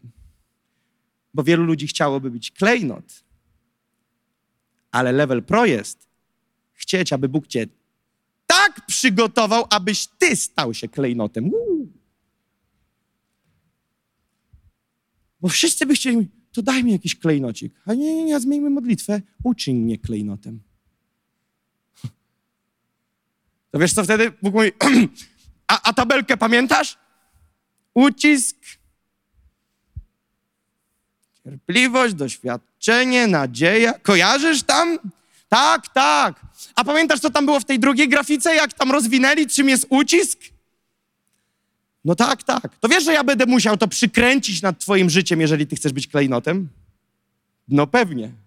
No to zobaczymy, to jedziemy i zaczynamy. I pamiętaj, zawsze masz guzik, który możesz kliknąć stop. Ale uwierz mi, klikając ten guzik, robisz największy błąd jako żyjący chrześcijanin. Zrobisz największy błąd. Zatrzymuję. Wiesz dlaczego? Wiesz, co robisz, wyłączając ten guzik? Wiesz, co za tym się kryje?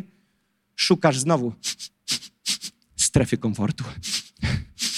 Gdzie jest stabilnie, gdzie jest bezpiecznie, gdzie nikt ode mnie nie chce, gdzie jest mój daszek, gdzie jest mój domek, gdzie jest mój pokoik, moje kapciuszki. O, jak tu fajnie, nikt ode mnie nic nie chce. Jeszcze dzwonią won. O, jak tu miło, jak przyjemnie.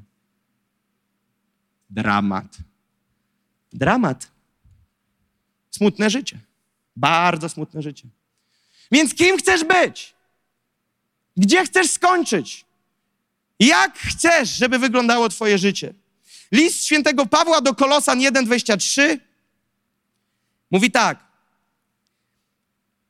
Kolosan 1,28. Powiedziałem 1,23, ale to jest 1,28. Jego to zwiastujemy, napominając i nauczając każdego człowieka we wszelkiej mądrości, aby stawić go doskonałym w Chrystusie Jezusie. Paweł mówi tak. Zwiastujemy, napominamy i nauczamy każdego człowieka we wszelkiej mądrości, aby stawić go doskonałym w Chrystusie Jezusie. Chcesz stanąć doskonałym w Jezusie Chrystusie? Musisz mieć dostęp do zwiastowania, nauczania i napominania. Wielu ludzi mówi: chcę nauczanie, chcę zwiastowanie, ale nie chcę napominania.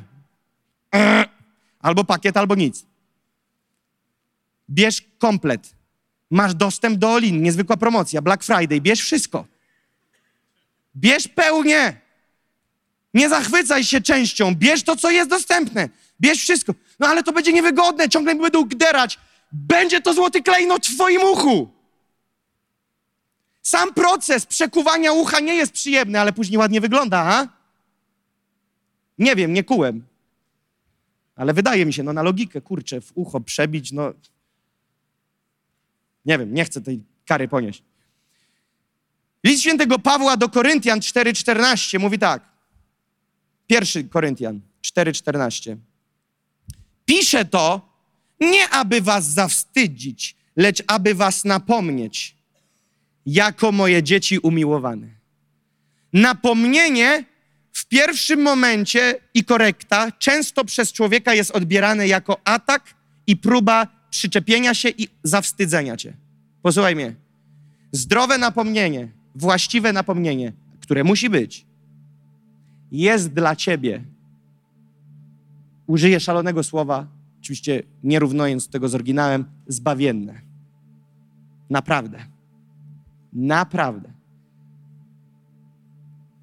Czasami z niektórymi z was, z którymi miałem możliwość porozmawiać, mówię, słuchaj, gadamy szczerze, to chcesz, tak? No. No to pogadajmy szczerze, jak jest, ok? Powiem ci coś. I widzę, człowiek się zaczyna zamykać. Ja mówię, słuchaj, ale czego ty się zmieniasz? Mówię, Transformers, co jest? Ja nie mówię tego, bo widzę, bo człowiek odbiera, że zaczynasz na mnie najeżdżać, dlaczego ty mi to mówisz? Ja mówię, poczekaj, poczekaj, zadam ci proste pytanie, ok? Na chwilę odłóżę dyskusję na bok. Czy ty myślisz, że ja nie miałem co robić, poprosiłem cię o spotkanie i po prostu wybrałem cię jako ofiarę, na której chcę się wyżyć? Słuchaj, ja ci po, poświęcam swój czas po to, aby ci pomóc. Ale tym narzędziem pomocy jest napomnienie, korekta. Musisz usłyszeć coś niewygodnego. Jeżeli nie słyszysz nic niewygodnego, to albo ty wiesz wszystko, co robisz źle, dobrze i nad tym pracujesz sam, albo masz jakieś dziury, o których nie wiesz, że jedziesz nie tak, jak powinieneś, ale nikt ci nie zwraca uwagi, bo zatkałeś sobie uszy na korektę. Moje zdanie, i wierzę, że się nigdy nie wycofam, i wierzę, że jest natchnione Bożym Duchem, jest takie: pod korektą to powinniśmy chodzić non-stop. Więc teraz zadaj sobie pytanie, kiedy ostatni raz ciebie korygowano? Czy masz ludzi, którzy mogą cię korygować? Jeżeli masz, a nie korygują, zapytaj, ty, co jest, kurczę? Śmiało, zrób to. Wiesz co, bo chcę ci powiedzieć tajemnicę. Aby klejnot złoty, który jest porównany do tego, który napomina, mógł napominać, te ucho potrzebuje w pewien sposób dać przystęp dla tego klejnotu. Ja nie przypominam sobie, a jak już miałbym, to prawdopodobnie to jest 0,0001% całych sytuacji, żebym bez przyzwolenia kogoś napominał. Kiedyś przyszedł do mnie jeden człowiek i mówi: Jakub, jak będziesz wiedział, jak będziesz widział, że robię coś źle, to daj znać. Ja mówię, nie. Bo ty ani tu nie mieszkasz, ani nie jesteś w tym kościele, ani ja cię nie widzę, ani my nie gadamy, nie ma żadnej nici. Ja będę co, ja będę dzwonił do ciebie wieczorami i ci mówił, co ty robisz źle? Zwariowałeś? Mówię, nie. Nie ma takiej opcji. Ale miałem bardzo małą ilość ludzi w swoim życiu, do których przyszedłem i powiedziałem: Daję ci sygnał, że chciałbym Cię prowadzić. Mogę. Mogę Ci coś dać, jeżeli coś uznasz, że mam, czego Ty nie masz, możemy się dogadać. Mały procent z tych ludzi powiedział mi w, w odwecie pozytywnym, że ładuj między oczy zawsze, jak wiesz, że coś nie trybi i nigdy się nie pieś ze mną. A jak ci, którzy to powiedzieli, mówię, jesteś przekonany o swoich słowach? Bo ja wielokrotnie miałem przekonanie, aby niektórym coś powiedzieć i mi ręka drży, jak mam do kogoś coś wysłać. Wiesz dlaczego? Bo oni obudowali się takim murem ułudy doskonałości, że ty wiesz, że w ich niedojrzałości, jak pójdziesz, to oni zrobią z ciebie cel wojenny. I oskarżą cię o to, że ty się im wtarabaniasz w życie. Wiecie o co chodzi? Więc teraz pomyśl sobie na tle tej treści całej, gdzie jesteś? Gdzie jest ucisk w swoim życiu? Gdzie jest cierpliwość? Gdzie jest doświadczenie? Gdzie jest nadzieja? Gdzie jest zapętlający się proces? Gdzie jest rozwój? Czy jesteś uchem, które słucha? Czy jesteś uchem, które nie słucha? Czy jesteś tym, które słucha i jest przyozdobione w złoty klejnot? Czy złoty klejnot czuje się zaproszony, czy niechciany? I czy zbliżasz się do portu? I czy się tam zbliżasz? A kiedy diabeł przyszedł do Jezusa, aby go kusić? Czterdziesty dzień. Ta gnida wjeżdża zawsze w najgorszych momentach. Kiedy jesteś najsłabszy, kiedy już mówisz, nie dam rady. Ja wiem, jak ja się czułem po poście trzy dni i trzy noce. Ale prawdziwym poście, a nie, że blendowałem indyka. Mówię o prawdziwym poście. Trzy dni, trzy noce. Wiem, co ze mną było przejść po schodach to jest misja. Twoje ciało zdycha. Jezus poszedł 40 dni, 40 nocy. I w 40 dniu wchodzi kusiciel. Bo on zawsze chce cię dopaść w miejscu, w którym to, uważaj, przełom jest już za rogiem. Przeszedłeś już drogę 40 dni, 40 nocy. Wiesz, co on chce zrobić? Uderzyć w Twoją pewność celu i powiedzieć Ci, On chce, żebyś Ty to doszedł do miejsca, w którym to wszystko nie ma sensu. Jak ja słyszę tekst u chrześcijan, który wychodzi z ust, to wszystko nie ma sensu, to wiem dwie rzeczy. Że to jest już prawdopodobnie 40 dzień, a dwa, że się dał oszukać wrogowi. To już wszystko nie ma sensu. Posłuchaj, to jest właśnie przed zwycięstwem. Ten ucisk, który się zaciska na tobie. Diabeł wie, że jak nie dociśnie zbyt mocno i cię nie sparaliżuje, to ty w Bożej mocy znokautujesz system, jak przez to przejdziesz. To, co On chce zrobić w życiu każdego z nas, tu i w każdym innym miejscu, to cię zatrzymać. Bo wie, że zatrzymując ciebie, zatrzymuje żniwo pańskie. My nie możemy dać się zatrzymać. Nie możemy dać sobie wmówić, a czy ja na pewno jestem wybrany. Bo co przyszedł diabeł i powiedział? Jeśli jesteś synem Bożym, trzy razy przygotował bajerę i trzykrotnie sieknął taką samą. Trzy razy zagrał mu w tożsamość. Z czym diabeł gra dzisiaj ze mną i z tobą? W to samo. Bije ci w to samo, tylko z innych stron. Jak? Nikt mnie nie lubi. Nie mam prawdziwych przyjaciół. W kościele mnie nie lubią. Wiesz, w co on gra? On gra w to, abyś ty uwierzył, że jesteś sam. Jak cię wypunktuje w to miejsce, to zaprowadzi cię do miejsca samotności, a w miejscu samotności owienie cię jak chce wokół palca. On zawsze gra w to samo. Bije ci w tożsamość, bije ci w to, że jesteś sam, bije ci w to, że na nik, nikt nie myśli o tobie i nikomu nie zależy na tobie. Wiesz po co? Bo kiedy wejdziesz w te myślenie, pomyśl o tym, to zawsze skończysz wtedy sam. A kiedy jesteś sam, to jest jego moment. Wiesz, co on z tobą zrobi? Chodź tu. Wtedy cię zaora. Myśli, jazda, głowa pracuje, nie masz z kim pomyśleć i powiedzieć, bo on cię dalej ora i mówi, no nawet jak powiesz, to to zignorują. I ty to pracuje, pracuje, pracuje, dajesz temu pożerę, to rośnie, ty dajesz temu kolejne ziarno, podlewasz to i w końcu dochodzisz do miejsca, w którym to wszystko nie ma sensu. Błąd! Jesteś na chwilę przed zwycięstwem. Jesteś na chwilę przed zwycięstwem. I zapisałem sobie takie zdanie. Jeśli chcesz wzrastać i wchodzić na nowsze poziomy, pustynia będzie powracającym przystankiem poprzedzającym wejście w nowe rzeczy. Wymiar szlifierki jest wprost proporcjonalny do wymiaru powołania. Często nie przychodzi nowy wymiar szlifierki, ponieważ zamykamy się na rozwój. Nie proś o szlifierkę, ale proś Pana o prowadzenie i w posłuszeństwie brnij do miejsc, które On dla Ciebie przygotował, a pustynia sama będzie na Ciebie czekać.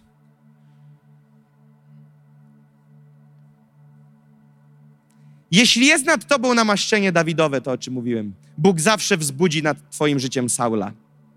Saula, który może być jako człowiek, albo który może być jako okoliczność, albo który może być jako sezon lub sytuacja. Ale zawsze obudzi się jakiś Saul. Jeśli nie ma Saula, nie ma powołania Dawidowego. I właśnie w tym miejscu zrozumiesz potrzebę i głębię ludzi, których Bóg stawia w Twoim życiu jako rzemieślników i jako tych, którzy mają udział i przykładają rękę do kształtowania w Tobie wypróbowanego charakteru. Wypróbowanego charakteru. Wypróbowanego charakteru.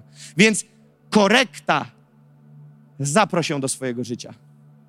Zaproś ją do swojego życia. Musisz ją zaprosić. Ja powiedziałem, mam, tak jak wam mówiłem, mam trójkę ludzi.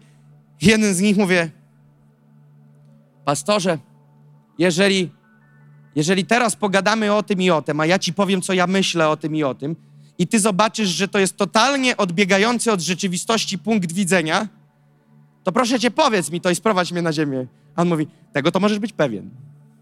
Chyba wiecie, o kim mowa, nie? Tego to ja, tego, ale z takim jeszcze uśmieszkiem, tego to możesz być pewien. Mówi, albo jedzie i ty ustalasz sobie zasady z tym drugim człowiekiem.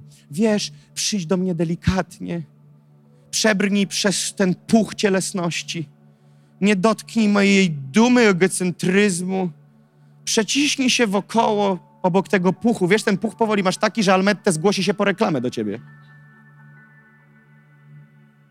I nagle mówisz, jak już dojdziesz i porozmawiamy, jakieś, wiesz, cztery icebreaki na początek rozmowy, przełamanie lodów, siedem kaw, oczywiście w ekskluzywnej restauracji. Wtedy na koniec, jak już poprosimy o rachunek, delikatnie zasygnalizuj nie co robicie, tylko co mogłoby być lepiej. Co ty zgupiałeś? Stracimy czas. Se na kawkę to możemy pójść, do restauracji możemy pójść, ale nie rób se jaj, że ja będę miział twojego w tej restauracji. Albo gadamy, albo tracimy czas. I ktoś powie, to nie dla mnie, tu zbyt mocno wojskowo. Wiesz dlaczego? Bo my chcemy brnąć po rzeczy. Chcemy brnąć po rzeczy. Chcemy brnąć po rzeczy. Nie chcę nikomu powiedzieć, że jesteś tu niechciany, ale jeżeli to jest dla ciebie za dużo, jest 50 innych kościołów w Warszawie. Nie chcę nikomu mówić, żebyś szedł, ale chcę ci powiedzieć, jest 50 zborów, o których wiem i pewnie drugie tyle, o których nie wiem, ale 50 wiem. Jest mnóstwo wyboru. Prawdopodobnie będziesz miał bliżej z przystanku. Ale jeżeli chcesz tu być, to chcę ci powiedzieć, my chcemy iść po bandzie. Chcemy zobaczyć wypełnienie się rzeczy.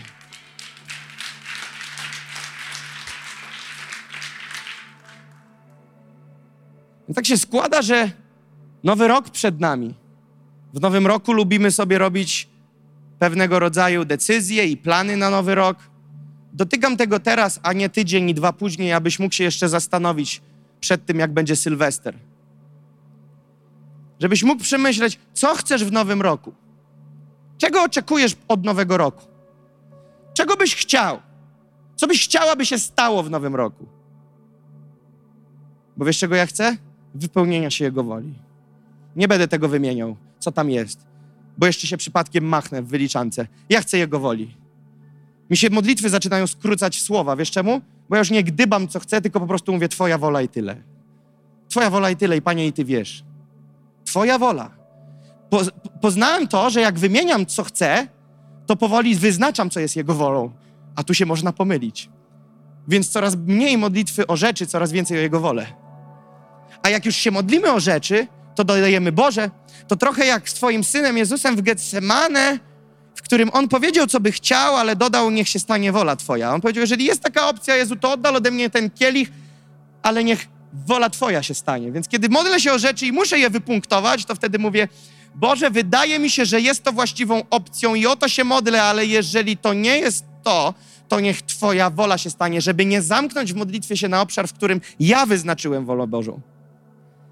I uwierz mi, robi się przyjemnie, bo nagle wpadasz do jakiegoś kotła i brrr, wiertarka normalnie się kręci, ty nie wiesz, czy to wiertarka, czy ty już w betoniarce, się po prostu kręci, kręci, kręci, ty mówisz, panie, w głowie się kręci. Dosłownie tak mój rok wygląda 21. Aaaa! Modlitwie niekiedy Aaaa! A Bóg mówi, toruje drogę. A ty mówisz, i tak o po prostu już? Tak. Wytrzymaj to. Idzie większe. Idzie mocniejsze. Wytrzymaj. I kościele, idzie większe. Idzie większe. Idzie większa chwała!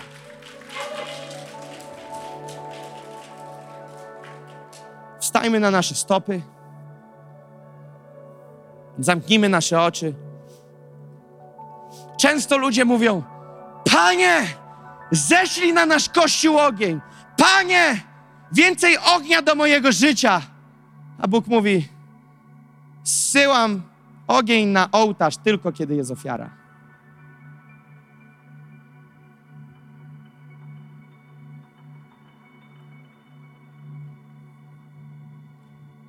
Połóżmy nasze życie. Niech Twoje życie stanie się katalizatorem przebudzenia. Niech Twoje życie stanie się narzędziem w ręku Pana.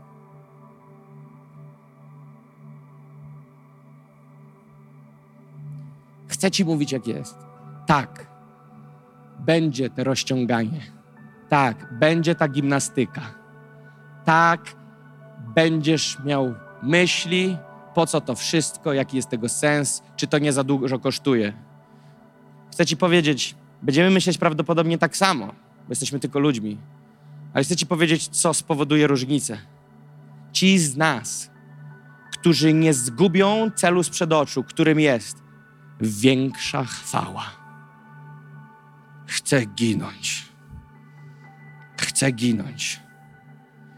Nie chcę niczego innego. Chcę wymiaru większej chwały. Chcę być w miejscu, w którym, jeżeli jako Kościół coś uzgodnimy i się o to pomodlimy, to się stanie. Jeżeli Bóg nam coś powie, powie: ogłoś to. Ja chcę mieć możliwość wypowiadania dekretów i to, co zainicjowane w niebie, będzie się działo na dole. Moją modlitwą nie jest walczyć o rzeczy, moją, moją, moim, moim marzeniem nie jest walczyć o rzeczy. Moim marzeniem jest ogłaszać dekrety. Tak, jest zawsze i będzie sezon walki, ale to nie jest punkt docelowy, do którego chcę zmierzać. Moim marzeniem jest stanąć w takim miejscu autorytetu w duchu, w którym wchodzę na głębinę. Jest sztorm, jest wicher, ludzie myślą, że giną, a ty mówisz, panie, teraz? Mówi teraz. I ty wypowiadasz dekret i wszystko się zmienia. Zmienia się rzeczywistość. Kiedy wchodzisz w miejsca pełne ciemności, nie będziesz musiał wypowiadać dekretów, wejdziesz, wjeżdża światło.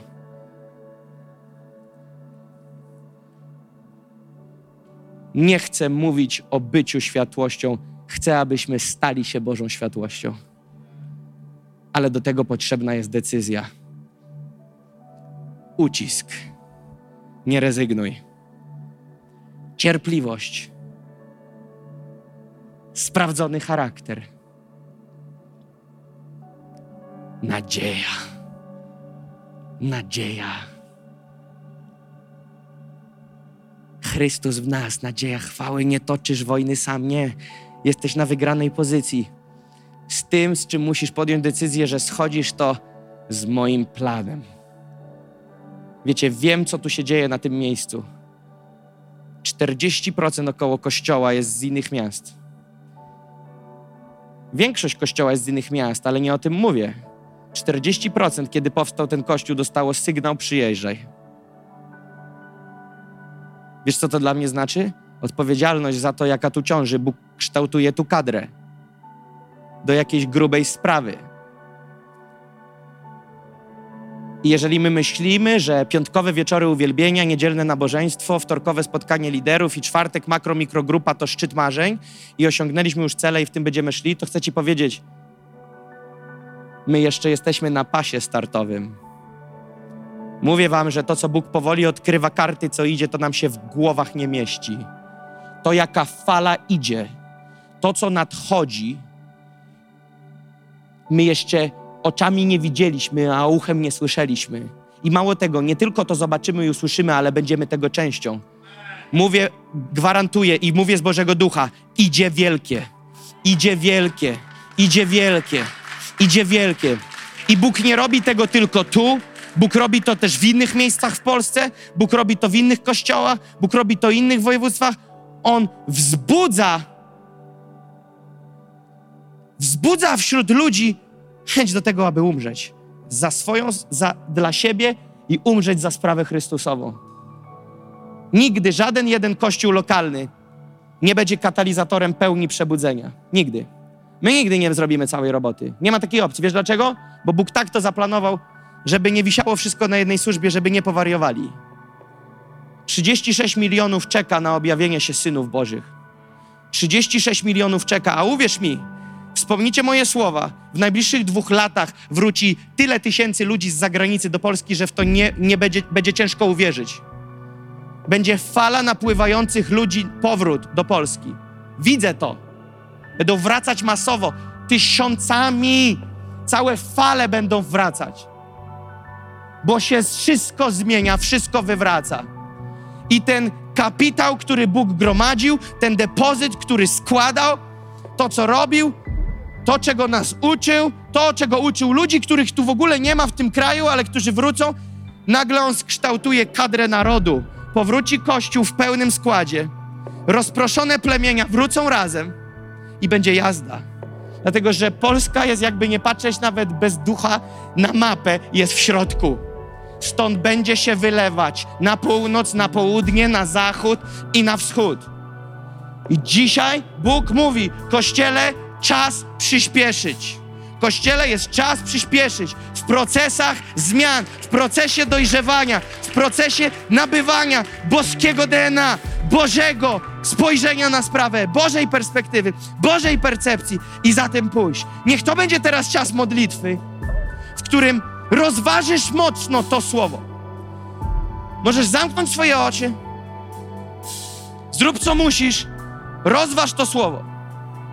Niech teraz będzie czas, kiedy o tym myślimy.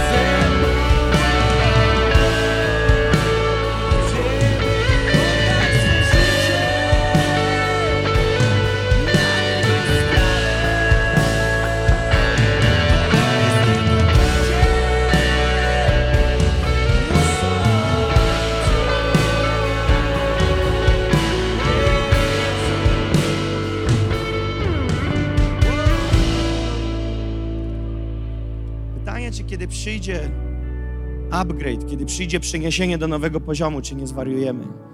Większość ludzi, nawet idąc w procesach, większość ludzi, którzy przechodzą przez te wszystkie rzeczy, o których dziś powiedzieliśmy, kiedy tylko wkraczają w ten nowy sezon, zaczynają głupieć.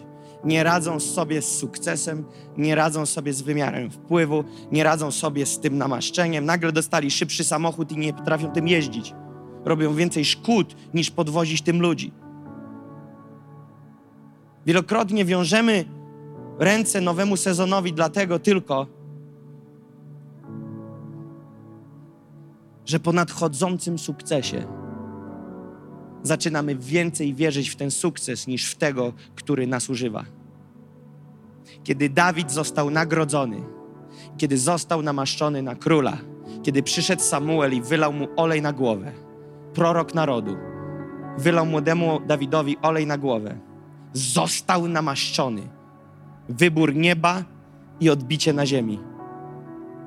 W następnej kartce czytamy, że ojciec Dawida poprosił, aby Dawid zabrał trochę sera i miodu dla dowódcy.